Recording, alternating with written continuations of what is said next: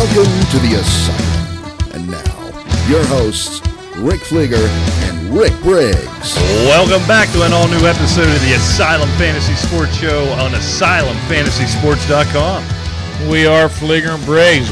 Welcome back into the asylum. You know, drop us a line.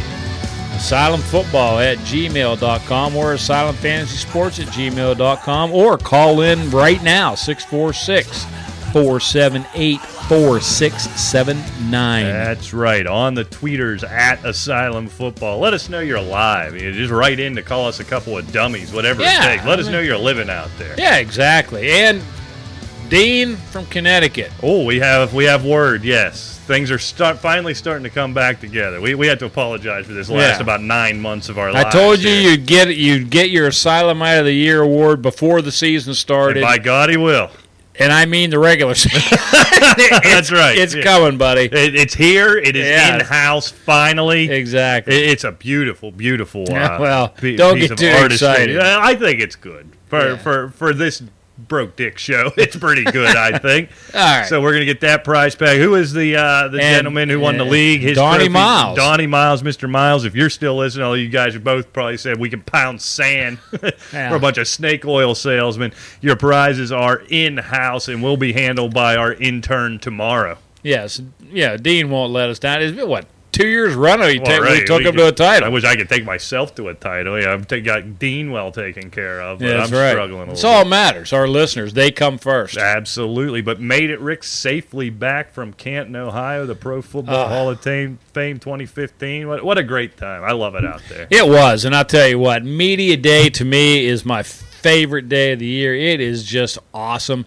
We got some great insight from uh, you know Hall of Famers. Let's just face it, that's what they are, the Hall of Famers, and got to ask a few questions. Not as many as I wanted to. It was actually cut short a little bit. I thought. Yeah, I thought they seemed like they wrapped it up. A Yeah, little they did. Yeah, I'm not sure. Yeah, Charles Haley, check out our site. He wrapped it up real early. That was a good one. yeah. you know, if you thought the the cursing and carrying on in the uh, Hall of Fame in the induction speech was good, he did plenty of that in media day too. Yeah, so check it out, asylumfantasysports.com. Mr. Fleeger was probably one of two, maybe three people that caught the audio. It's about a three second audio of uh, Charles Haley basically saying it was over with. so uh, In- yeah, check not so that out. Words, he was done. He But we had up. some real, you know, some great insight from Jerome Bettis, some hard hitting answers, I think, from Tim Brown.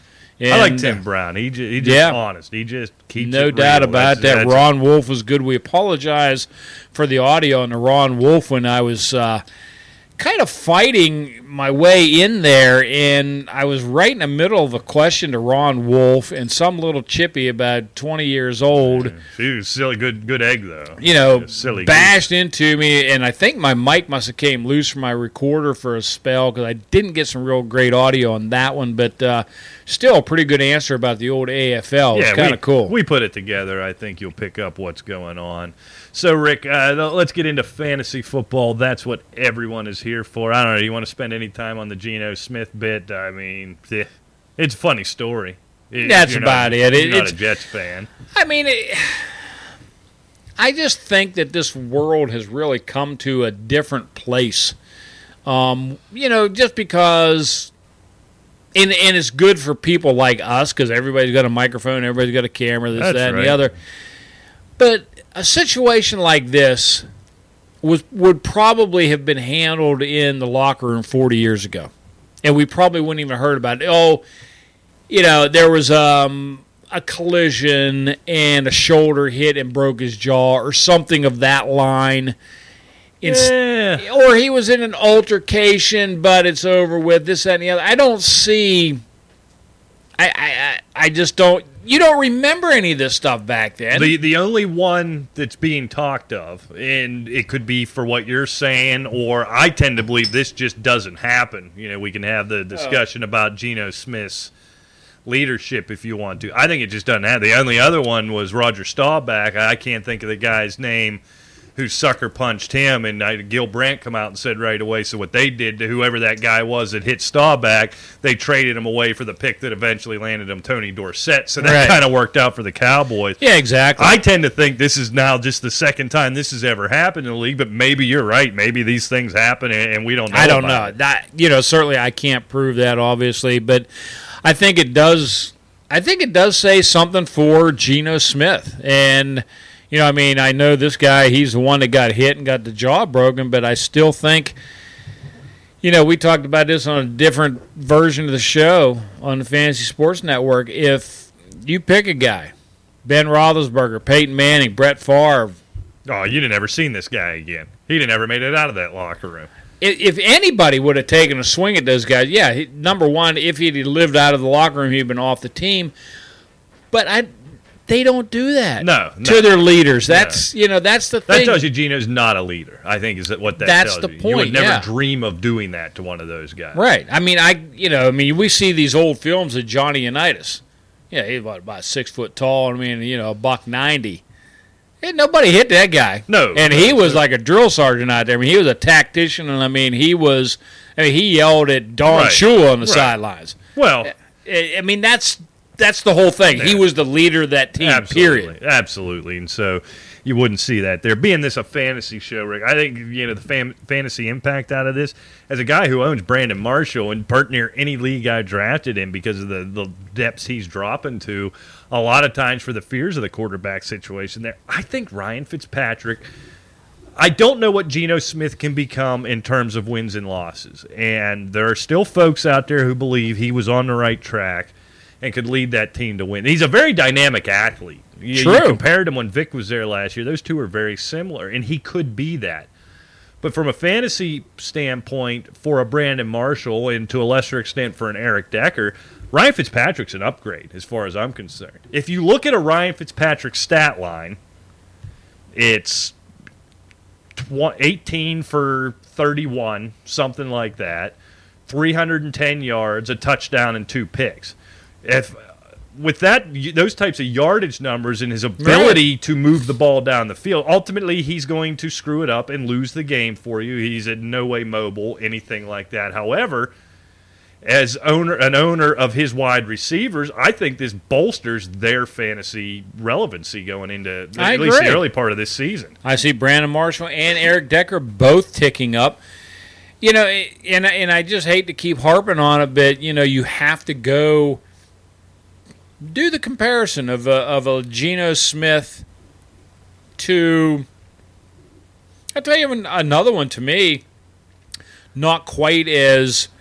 Uh, he, he's been scrutinized, and, I, I'm not a believer in him, but a lot of other people are. Colin Kaepernick. I don't think this guy has that team on his shoulders. Doesn't seem like You look at Russell Wilson, you look at Teddy Bridgewater, you look at a, a Tony Romo, you, uh, Ben Roethlisberger. There's no doubt who's leading these teams. Right. Simple Absolutely. as that. These guys aren't, and No. I, th- I think Ryan Fitzpatrick has that. I don't know, just that persona that um, you know he's okay.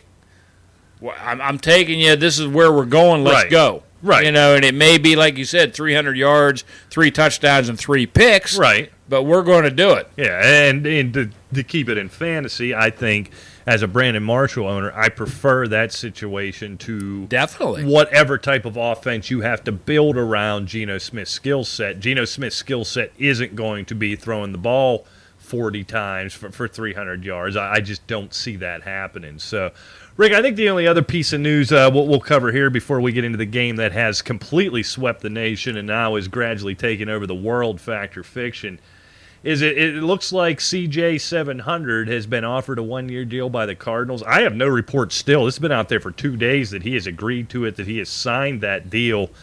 Let's assume he does. You don't see anybody else beating down the door. I don't know what better situation he could be waiting for. You know, CJ specific, number one, does he make an impact from a fantasy standpoint? Number two, do you ever remember one of these guys, old guys, signing late that have had a fantasy impact at all? Well, yeah. How old is he now? 31? Probably right around 30? right I- I don't even know. I, I can look that up while you. Uh, Yeah, I, I mean, I think it. I think it gives you a fantasy impact if he does sign with the Cardinals. Number one, me being a fantasy guy, I'm not a real believer in Andre Ellington. I like the kid, but I think he's one of these slight of build. I, I, he's not an every down back. Chris Johnson, to me, is an every down back. He's proven that. he's 29. He'll turn 30 on Okay. September I mean, he's still okay. I mean, he's hitting 30, but just now. So, I mean, I think he's okay that way. I mean, he's, he's basically a proven commodity, albeit he's nothing what he used to be. Let's not kid ourselves. But I think he makes a fantasy impact by limiting the work of the other guys that That- we were looking at. Bingo. Bingo. Okay. That I mean, that's first and foremost. And number two, he may prove to be the every down back that Arizona's looking for. Albeit it's an 800 or 900 yard season, he doesn't seem to get hurt. Andre Ellington can't seem to stay healthy. Right. So, yeah, Yeah. I mean, I think he will make a fantasy impact. Anything splashing? Not really. No. But None. he's going to make an impact, just like I said, I think first and foremost by limiting Ellington's work. It- And w- uh, what's the other guy's name? Johnson, David right? Johnson, David right. Johnson, exactly. And I, I think that's the point, and that's the only impact. Chris Johnson on the stat sheet, I believe, has no impact. But what it does, you've already had questions about Andre Ellington. This is a guy based on sheer numbers for a certain percentage of the year last year that you would think would be a, a second round type of guy this year, and he's not that guy. We have the concerns with the durability.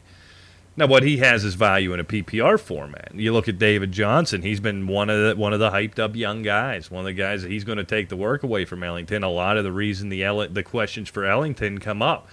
Now you add a Chris Johnson to the fold. If you've got these three guys, these are three very dynamic players. Nobody seemed no none of which that you seem to trust could be the guy. So I think you're seeing three guys get significant work, which for the Cardinals might might be a boom. You, got three guys, three skill sets, three individual skill sets. It could be very potent in a team that with a defense good enough to go to the Super Bowl. Maybe you can cobble together enough offense in that division to compete. However, not a one of them is going to have any type of fantasy impact if all three are who we think they are because they're going to be. Chris Johnson just isn't that guy anymore. No, he's not. Bottom line, it's that simple. But the thing is, I don't think they'd even be talking with him if this hammy that David Johnson's nursing right now wasn't Right. a little more concerned than what they're letting on. Right. I mean, they're already saying that he's iffy to play in the preseason opener. I mean, you know, we know how these hammies and stuff can go, They can go away in a week. They can last an entire season. You Exactly. just never know with a hamstring. but I think that they're they're trying to, you know, kind of you know get an insurance policy. What happens if they do sign Chris Johnson and David Johnson? You know, say the hamstring's okay. Now we really got a mess. right. So I mean, yeah, fantasy impact, yeah, because if they sign him, he will get some work. Right. If David Johnson, I, I really think if David Johnson's healthy going in, this guy's going to get a ton of work. I would think so. And, and Ellington has his place as well. He's a dynamic Right, player, exactly. especially in the passing game. So I think it renders them all. It's probably all draftable as bye week injury replacement Right. flexes, but for all intents and purposes, useless on your fantasy squad, at least on a week to week basis. I, I think that's what. Now, interesting that he hasn't signed yet. Yeah, we saw it with Pierre Thomas. Yeah. too. yeah. These guys are out of the league. They've got no jobs. You got teams coming and offer. I think when you're in this position, maybe I'm wrong. You've got to be of the mindset that you're going to play this next year for the veteran minimum. Yeah. Pierre Thomas turns it down. Chris Johnson, he hasn't turned it down yet, but at the same time, usually the, you want to do it. Yep, Yeah. I can start now. Yeah, you got a pair of spikes I can borrow until I get home. I- interesting to me, but I'm going to assume he ends up inking this deal unless something else happens. I mean, yeah, I mean, I'm just wondering do these guys are they holding out hoping for a drastic injury on somebody, and then Perhaps. hey, maybe I'll get more money, you know, to come in and fill that gap. But I tell you what, that's rolling the dice Yeah, that are kind of loaded against you. Yeah, that's a that's a game of roulette there. You know, you, Yeah. you're really hoping, but you just wonder in general. Let's say it happened. Let's say, God forbid, let's throw a name out there, Rick. Uh, anybody. Who? Give me a running back who's in a situation that doesn't have anything real solid behind him. Um, Matt Forte. Okay, let, us go. If Matt Forte tears his ACL, I'm just knocking all over Yeah. wood after I've been screaming about Matt Forte for, for an entire offseason here. Goes down and you bring Chris Johnson in. Let, let's stick with Chris Johnson or Pierre Thomas. I think they're probably pretty similar. The guy you're clamoring to have on your fantasy squad. I don't remember this ever working out in big numbers. You know what I mean? They can add some stability to a position, can Right. help out a team, but from your a fantasy perspective, I wouldn't break the bank on any of these. No, I wouldn't either. I agree with you 100%. I mean, there, it's going to happen somewhere along the line, I'm sure. And like you said, they provide stability, a little bit of uh, veteran leadership, but, you know, any big hit impact? No. Any uh, any thoughts on uh, Mike Mike Pettine throwing out there that the Browns are at least giving a half a thought to Ray Rice? That move the needle for you at all? No, I think that's a great place for him. It, it's. Go in there and disappear like everybody else. I mean, I, I just don't know what to to make of Ray Rice. He has just taken a, you know, we were talking about Ray Rice before all this stuff happened. Right, uh, from a fantasy standpoint. Yeah, right. I mean, for well, yeah, from a fantasy standpoint, from just a regular, you know, personal NFL standpoint, this is a little guy that runs like Larry Csonka, and I mean, it was starting to show on him. I think Right. his hip was in bad shape. no question about it. So would I? Yeah, there's another. There's another choice. Would you clamor to get him if Cleveland picked him up? I wouldn't. No, no, not from a fantasy. What I find interesting, it's got nothing to do with fantasy football. It was just sort of weird that, by all reports, there was no actual contact made with Ray Rice.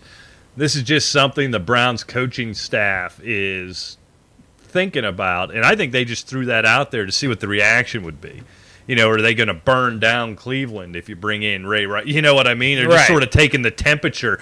Is the because you know the day somebody signs Ray Rice, every local TV station in that city is going to show that picture or that video of him pummeling his wife in that elevator Right. over and over again. So they want to know, and I think it has. The public sentiment on this has almost died down because, as egregious as this is, you've seen what's happened with Greg Hardy. You've seen all these other situations. You don't want to make light of it, but it doesn't seem like as massive as a deal as it was back when it originally happened. I think the, with the initial shock, we never had video of this before. I think that initial shock is worn off, and I think that's what Pettine's doing. This is something they're kicking around, but he was going to wait and take the temperature of not only the media in Cleveland, but the media nationally. How is this going to be viewed if they do this? And most Right. people's reaction were like yours. It, it was, eh, Yeah. eh. You know, a year ago, there would be none of this talk. All the national people saying, look, he paid his price, you know, redemption, blah, blah. A year ago, it would have been, no, annex them from the league. They, they should be Right. killed, all of them. I want heads on sticks. You know what I mean? This is what Yes. they wanted now. Kill their firstborn. Right now, he, here's our here's the short-sighted nature of all culture, our our culture. Now, everybody's yeah, whatever. Yeah, all right, yeah. How does it affect my fantasy team? Not at all. All right, Exactly. and that's what it's all about. I'm going to put a question to you. We were- right. Since we're kind of talking about the Arizona Cardinals a little bit here. You know, Rob Housler was never anything significant in Arizona, correct? No, no, no. And he goes to Cleveland, right. right? So everybody talking about Rob Housler. Okay, now Carson Palmer's come back to, to Arizona. They picked up Jermaine Gresham. Okay. Okay.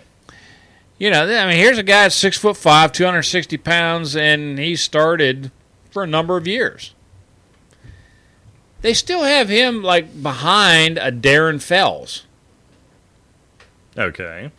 Do you see? Okay, a- and be it a battle. I mean, whoever wins it, let's put it that way: Darren Fells or Jermaine Gresham. Okay. Do you see either of them being used in this Arizona offense? Not I mean, they've already got they've already got Michael Floyd battling an injury. We've already talked about, you know, I mean, it's suspect running back corps, and you know, an aging Larry Fitzgerald. You got a guy like um, Jermaine Gresham, and I, I don't know a whole lot of this Darren Fells, quite frankly. He's a huge guy, six foot seven, two hundred eighty pounds, and uh, he only he played in ten games last year, only had five receptions, but that's not really indicative No, uh, of anything because Housler didn't have many catches either. But but I think that tells you everything you need to know there. That Well- offense doesn't use the running back or the excuse me the tight end.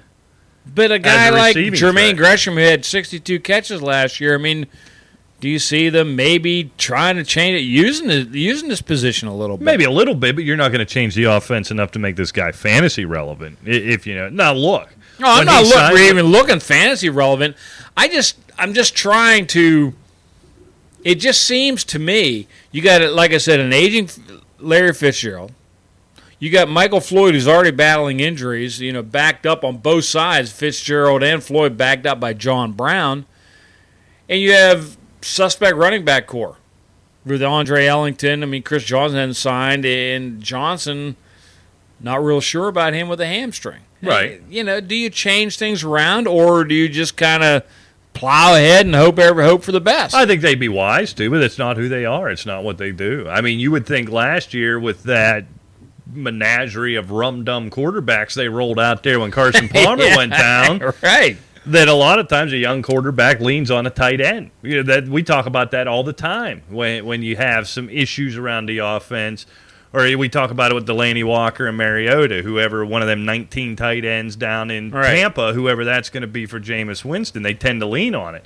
Well, if these jerks couldn't didn't lean on a tight end, that's not who they're going to be. That's not their offense. So would it be wise? Gresham could be that guy. Yeah. he could certainly be. And when you've got guys like Floyd and Fitzgerald and Brown, for that matter, that's a receiving corps you've got to contend with. Sure. You'd think you could run a tight end underneath that and do some damage, but it's not what they do. Right. You know, And- if, if anybody cared what I thought, you know, if they called me up and said, "Hey, Rick, what do you think we should do here?"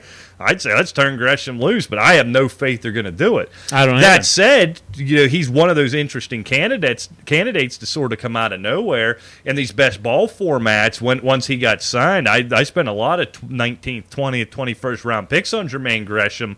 Hey, you never know. You know, if Sure. You're, if you're looking for a candidate you're not thinking about to break out, that would be a guy who would do it. And I probably own him on three or four teams in best ball format. Yeah, especially- But I'm certainly not going to lay any money. Especially if it. you're a guy sitting there that drafted a tight end late to start with. Maybe you have a, a Heath Miller or something like Right. that. Yeah, throw a flyer on Yeah, it. Maybe maybe- all of a sudden, hey, you know, maybe- come maybe- week seven, this is my starter. maybe you dummy into something. Right. Let's be honest, that's how most fantasy championships are won. You dummy into something, or you listen to the Asylum. Well, you listen to the Asylum, you'll win championships. Get ask Dean from Connecticut. That's right, and you'll get your uh, your prizes no less than nine months after the end of the season. But Rick, enough of that. It is time for the game show that has already swept the nation and is Oh, now is it? sweet. Ajayi No, no, it's Oh. not that. Damn. It's All right. fact Or fiction. or fiction. That's right, Rick. You know how it works. We throw out the scenario. We ask fact or fiction. Yeah, very simple. We actually were working on a game.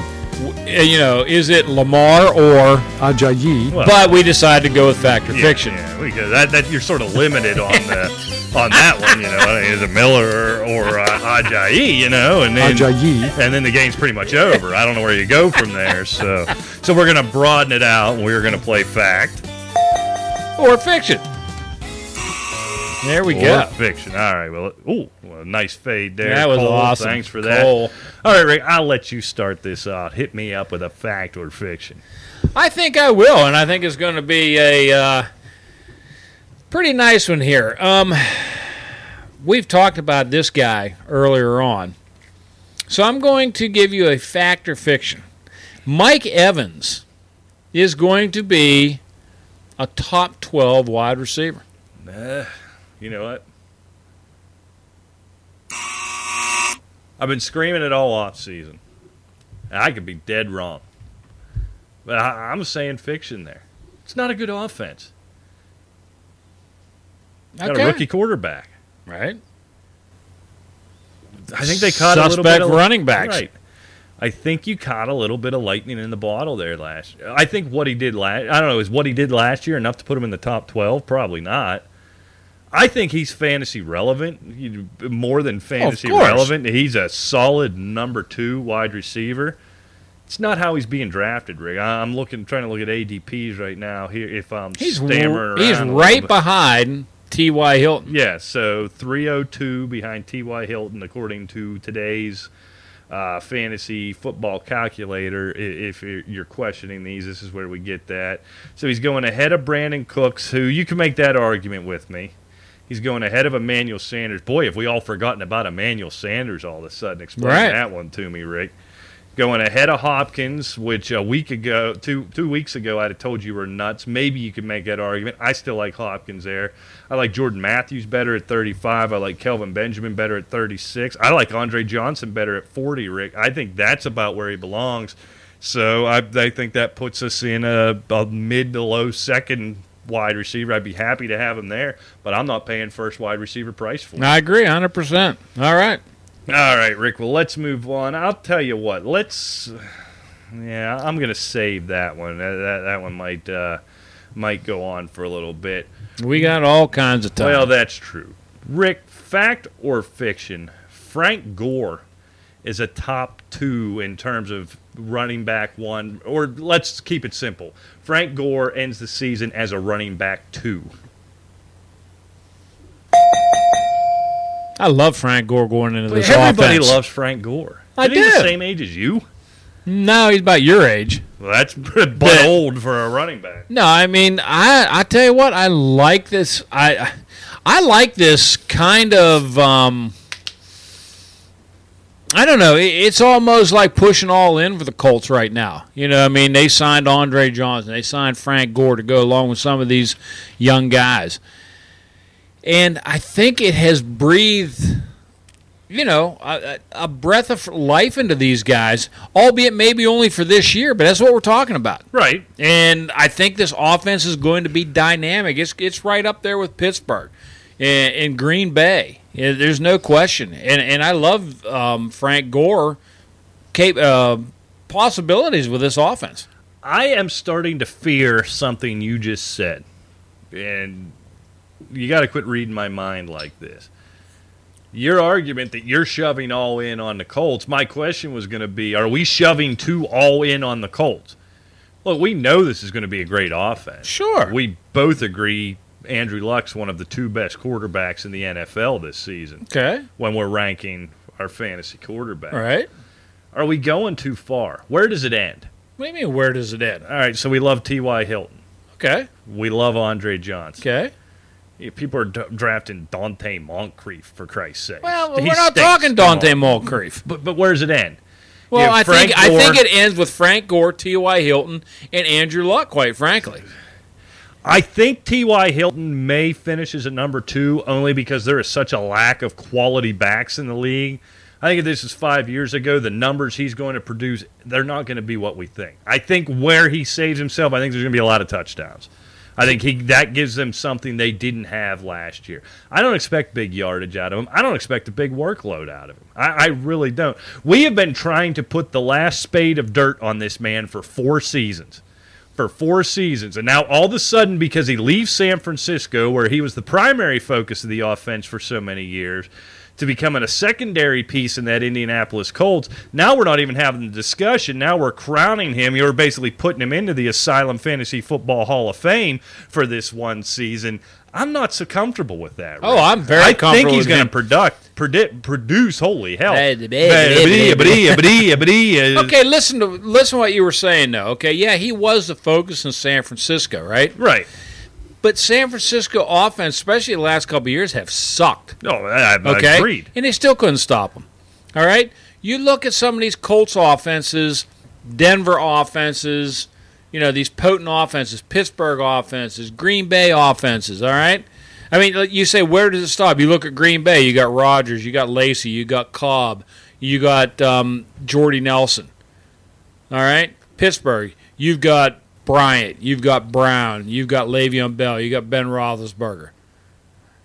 I mean, you know, it, But to put Frank Gore in the conversation Well, with Eddie not? Lacy and No, but you're talking RB two. You're not talking Right. RB one. I understand that. But you're we're talking comparable offenses. So I Oh, think 100%. Well, that's the point. I but think he's not the dynamic player these other running backs are in these offenses. But we're not calling He him that. We're calling him an RB two. We're not calling him an RB one. Are you saying, hey, is Frank Gore going to be an RB one? Hell no.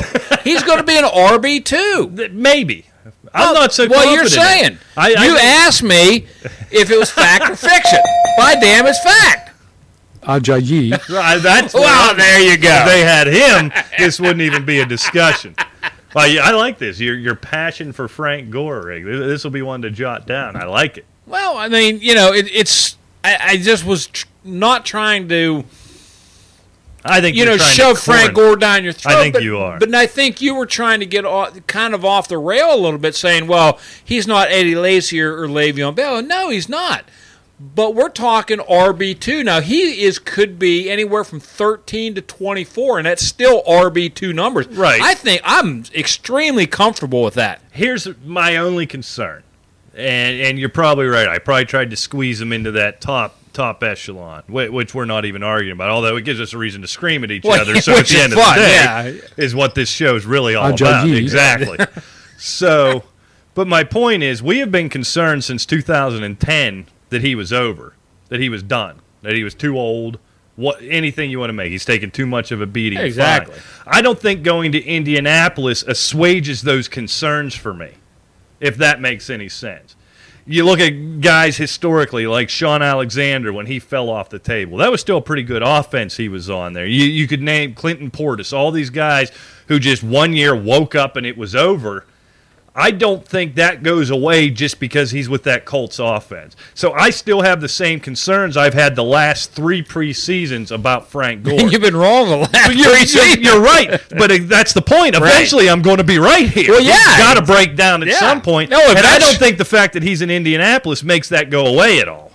No, I think you still are concerned with Frank Gore, but I actually think that this is such. I mean, you know, he goes from being the focus of the offense, which always worried us, to now he's not the focus.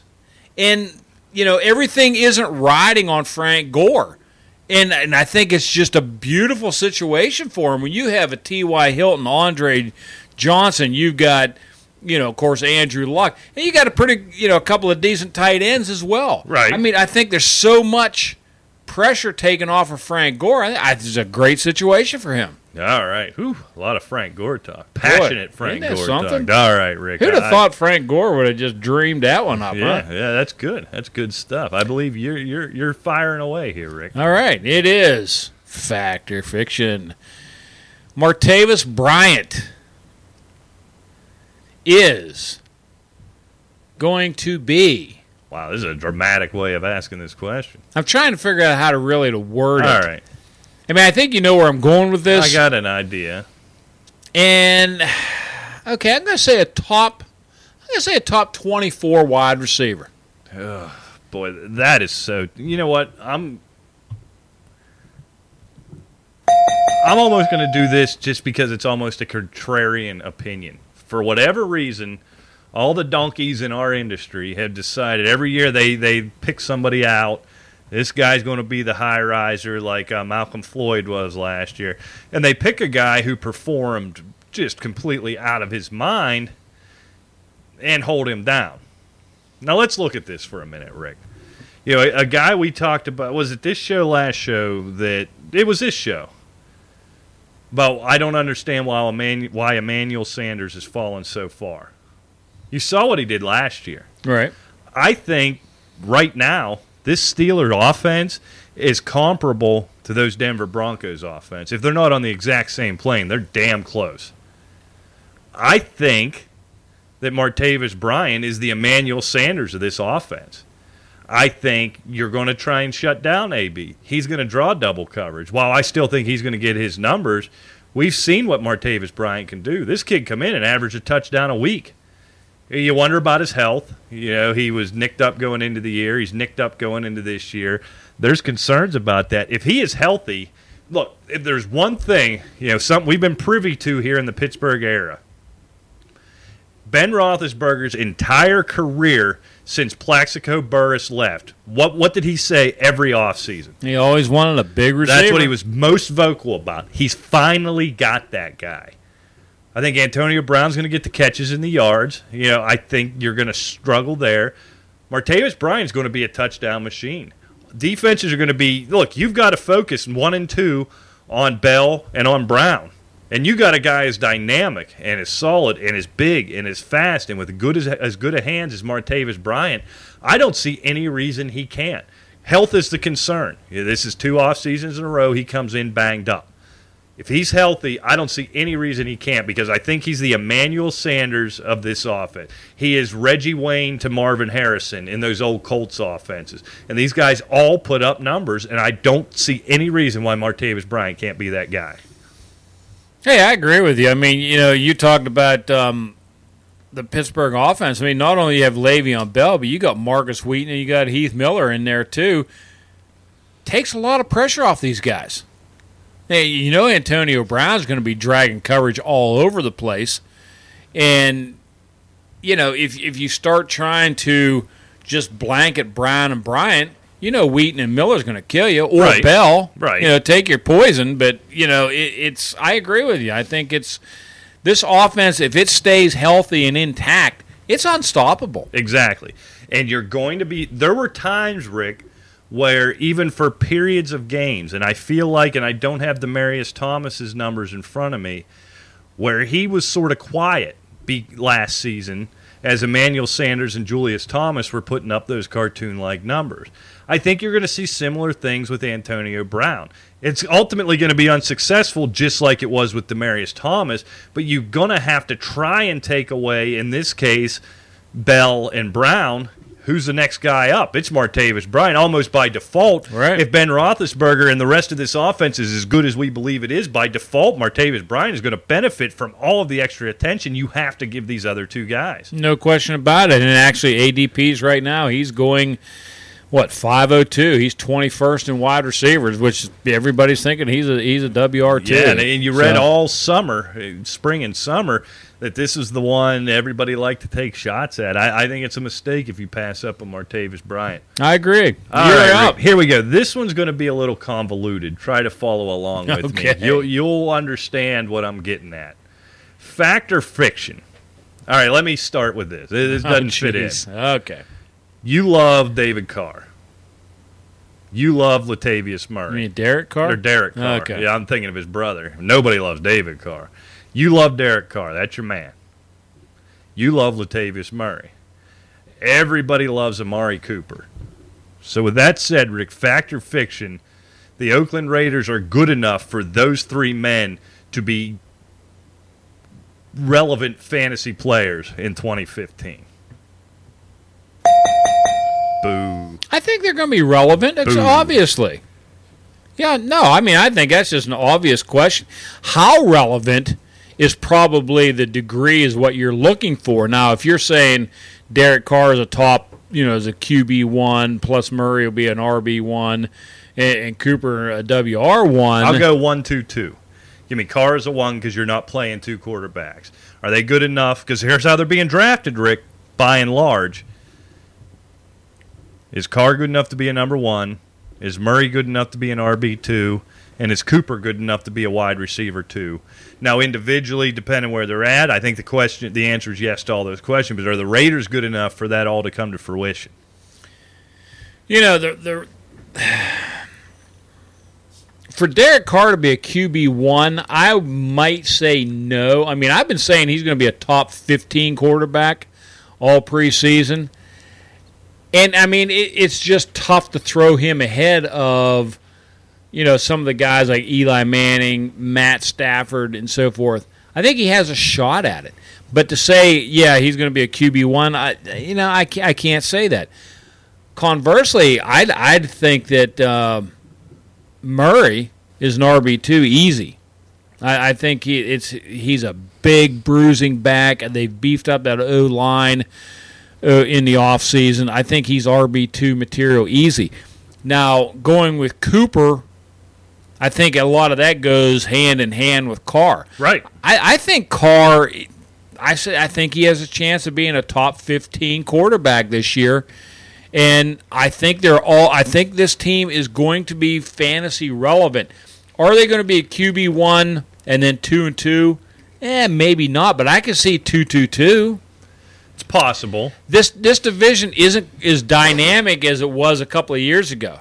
And let's face it, it's no cupcake division. I I, I see that, with- but Denver, you know, Denver not quite the same. Kansas City, you don't know what you're going to. They, they may be three and thirteen. They may be Thirteen and three, and Exactly. you have no. It's going to be one of those two. I promise you. I just don't know which one And it is. San Diego's beatable every week. Right. So- or they can blow your doors off every week. And they've done that for 10 years. They're the most damnably Right. frustrating team in the league. I don't understand. It is. I mean, it, and it's a rough division to figure out. The only thing that we have figured out in the last few years that Oakland stinks in this division. We do know that. but I think that I'm they, comfortable with that. I, yeah, we get it's used to that. nice to have something you can count on. But they're improving, which is really going to make us more frustrated. Yeah, I don't care for that. Not I- one I- bit. you know, yeah, I think they're going to be fantasy relevant. I think all three of those players are fantasy relevant. I think all three of those players belong on a fantasy squad. Are all of them a starter week in and week out? Maybe not. I'm going to say Murray will be. Okay. Cooper most of the time. In and a three receiver flex league, absolutely. Yeah, exactly. And Carr, it just I think a lot of it just depends on his development, but I really think this kid has a chance to be a top 15 quarterback. All right, Rick. And I know that just kills you when I say that Yeah, because The Raiders stink. That's what they do. They're supposed to stink. I don't think I. I'm not sure there's enough to go around. That's my hard hitting analysis on that one. yeah, well, you're probably right on that, Yeah, but you just never know what team might not. Okay, now we're going to go with a fact or fiction here because you kind of brought this guy up. Um, I'll tell you what. Let's let's go this direction. I like this a little bit better. DeSean Jackson is going to be WR two this year.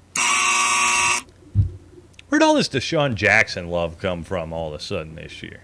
Yeah, I don't know. I'm We just- had him dead and buried last year. He had a couple of DeSean Jackson type games, and now we're all losing our mind.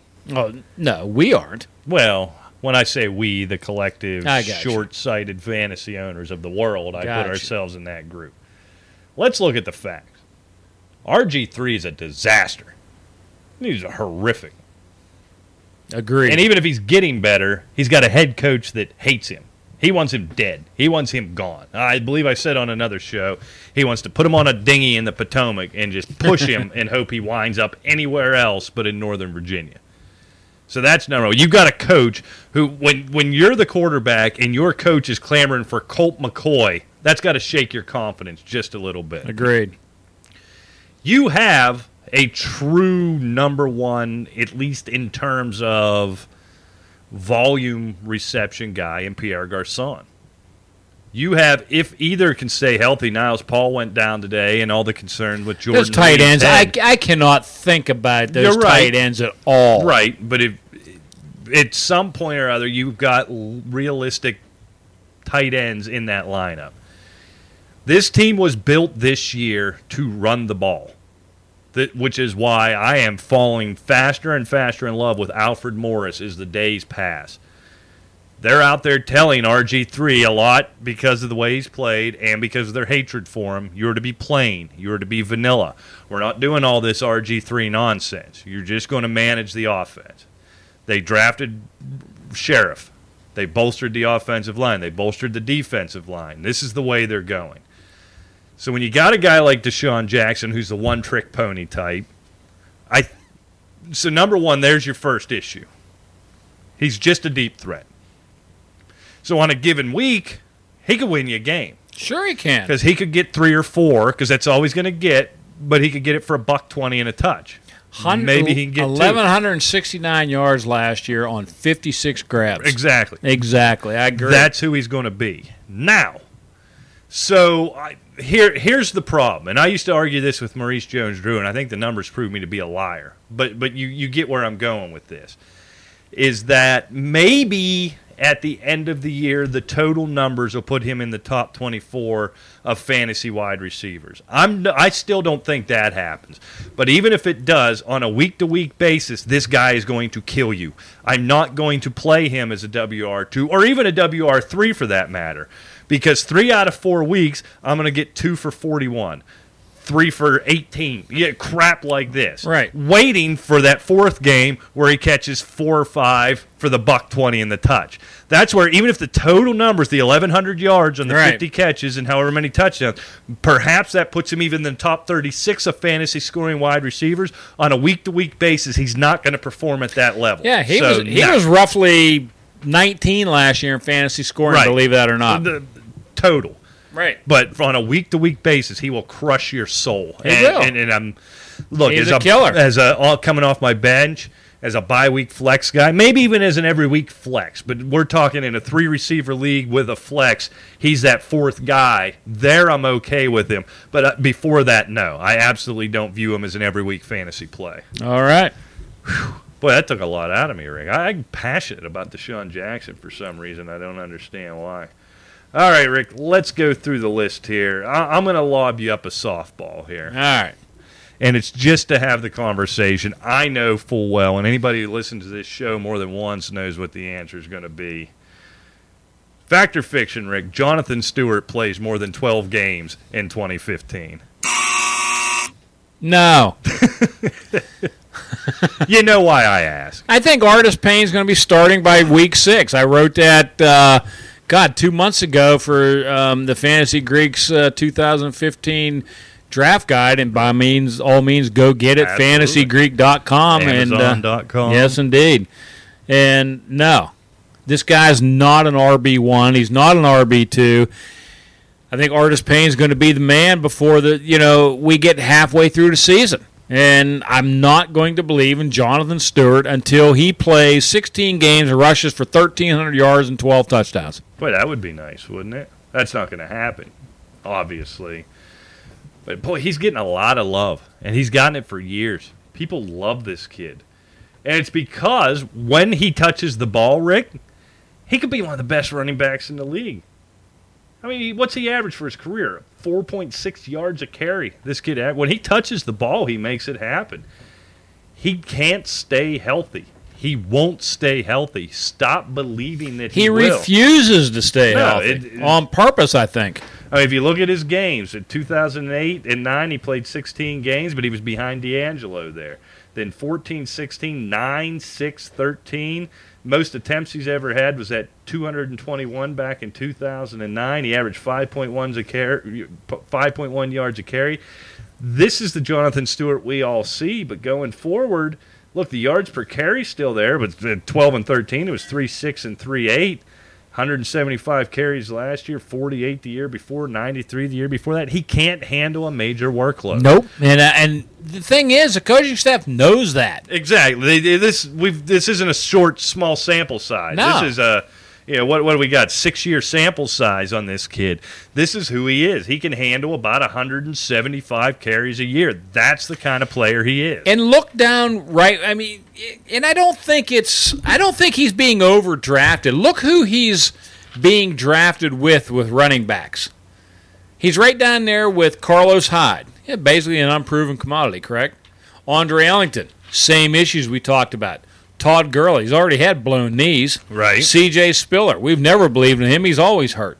T.J. Yeldon's a rookie. Rashard Jennings, Ameer Abdullah, LeGarrette Blount, who's suspended and pulled a hammy anyway, and Doug Martin. I mean, this is all within his realm, and that's where he belongs. I mean, because that's about what he's equivalent to. I mean, I, I think actually, getting off the subject a little bit, you look at Jonathan Stewart at 406 and Gio Bernard's at 609 That's crazy to me. to me, that's insane. And I mean, Giovanni Bernard, maybe not the workload that Jonathan Stewart is intended to get, but by the time the season's over with, he's going to have more of a workload and more points. I absolutely agree 100%. All right, I'm going to throw you one. You know what? I think I'm going to go. I think that's what I'm going to do. Oh, you got that evil look in your eye. Well, this is one of your favorite positions. Oh, okay. Da-da-da-da. You ready? Julius Thomas Oh boy. is going to be a top six tight end. I'm not willing to jump off this kid. Really? I am stealing him all over the place. All right, I'm about to break news. Everybody hold on to something. Or if you're in your car, strap on your seatbelt. Make sure you got it tight.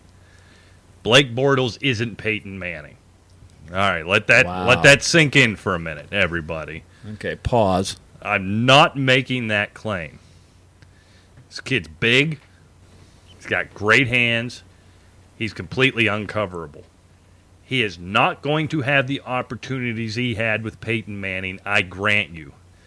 He is a tremendous, tremendous weapon for a young quarterback and a young offense.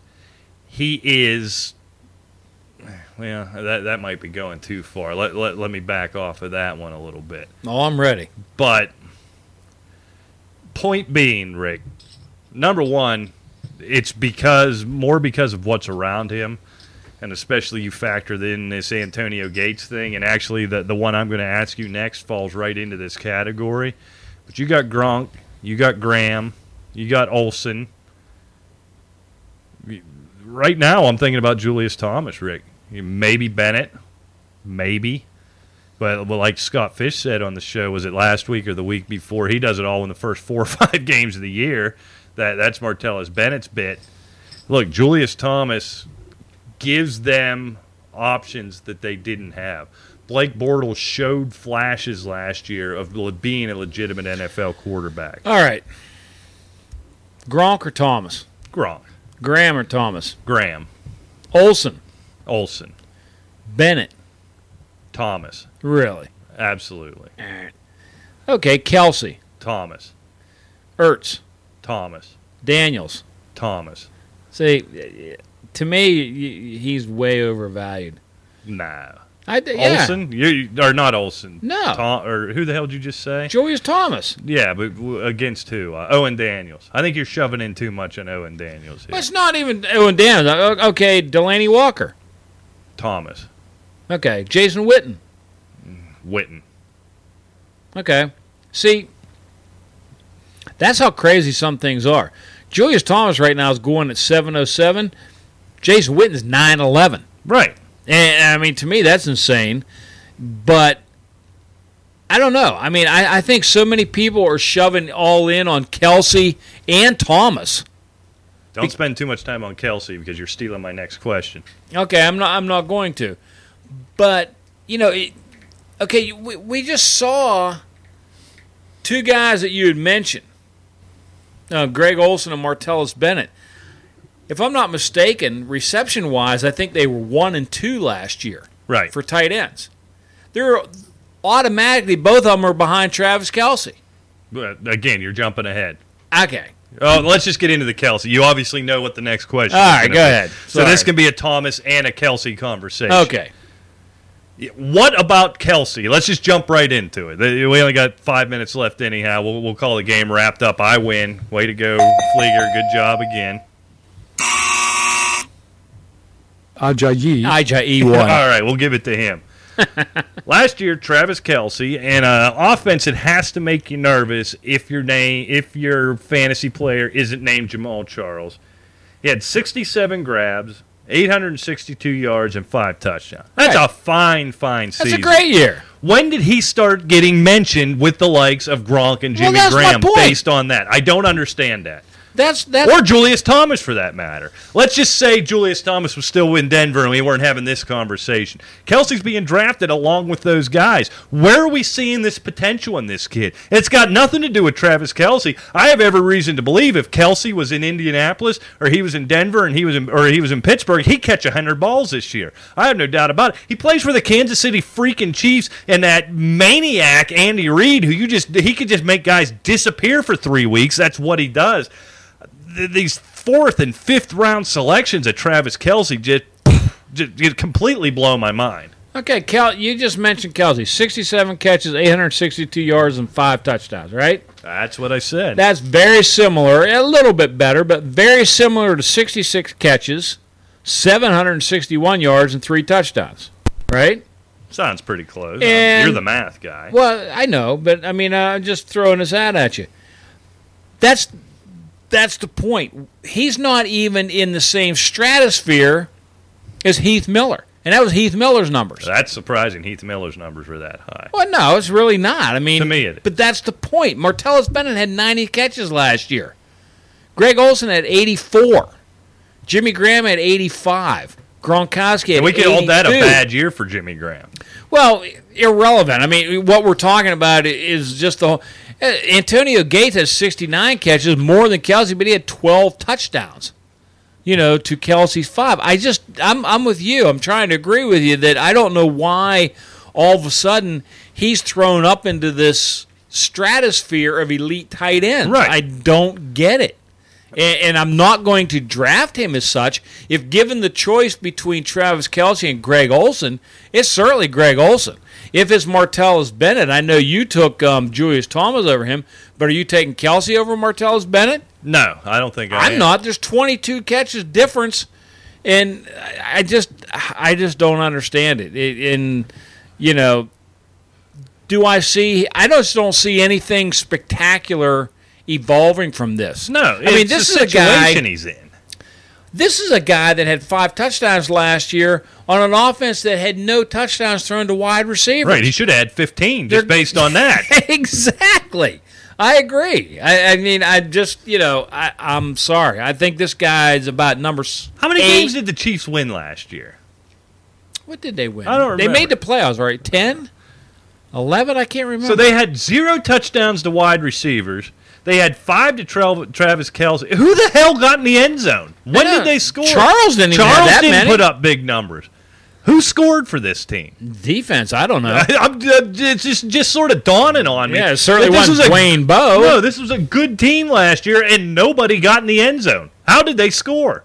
I don't know. the, I, the kicker didn't break any records. They didn't win a bunch unless of I pulled everything up, I, I have really no idea. I know. Yeah, I don't know. It- It's crazy, isn't it? b- boggles the mind. It does. it does. But but bottom line, back to Julius Thomas real quick. You, obviously, so you have him what, Rick? Probably down around ten. All right, back to you, Delanie Walker, Julius Thomas. I think I'd go Delanie Walker. All right, I'm trying to find a line. If it wasn't for Gates, we'd have Gates ahead if he wasn't hurt. You know, that's probably the line because you're, you're going to take him over I would, Heath Miller, I would, I would take Gronk over him. yeah, I give me would the guys you take over. Okay. Gronk, Graham, Olsen, Bennett, um, Witten, Walker. I'm still taking Owen Daniels over him, and then that's probably the line. so you're taking him over Kelce, though.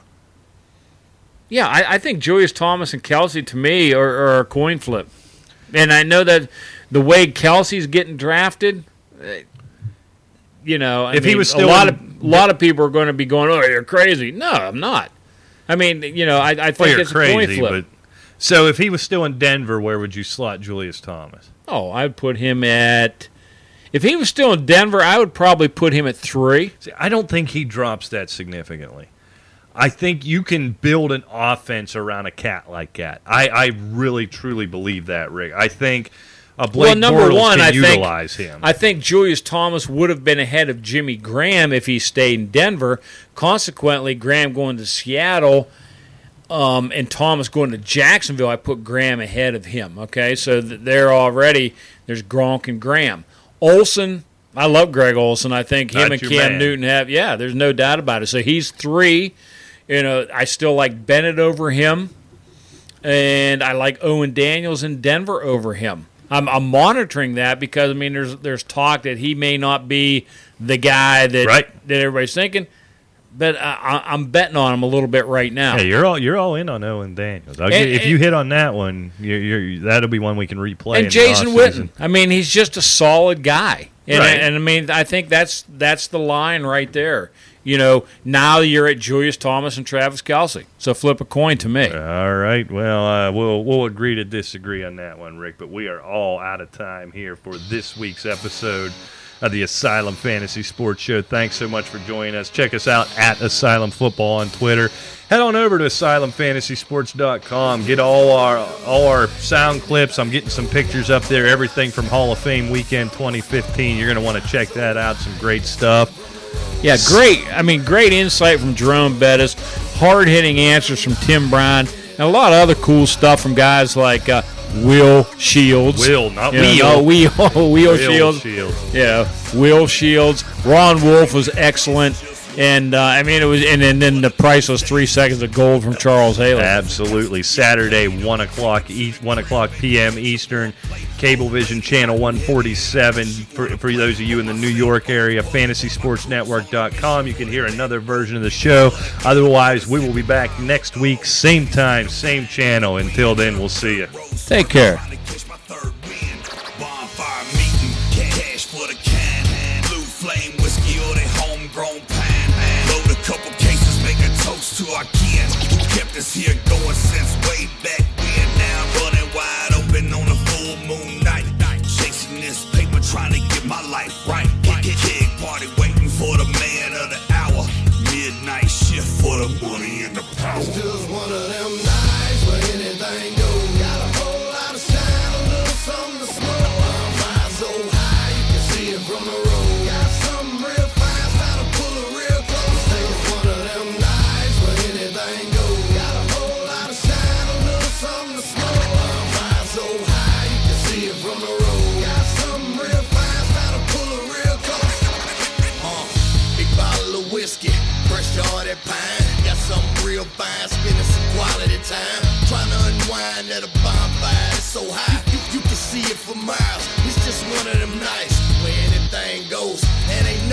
limits. We living like it might be our last night of living. Mixing pleasure and business, making drop popping tops on mason jars full of this season's best crop. We, we, we party till we drop, wake up party tomorrow. Ain't no reason to go if you ain't going hard. If anyone deserves a celebration, that be us. Been, working so hard for the last nine months. Studio to the bus, from the bus to the stage, back to the bus. Wake up next day, the same thing. Then it's back to the kitchen, cooking up something delicious. 180 proof in them switches. one of them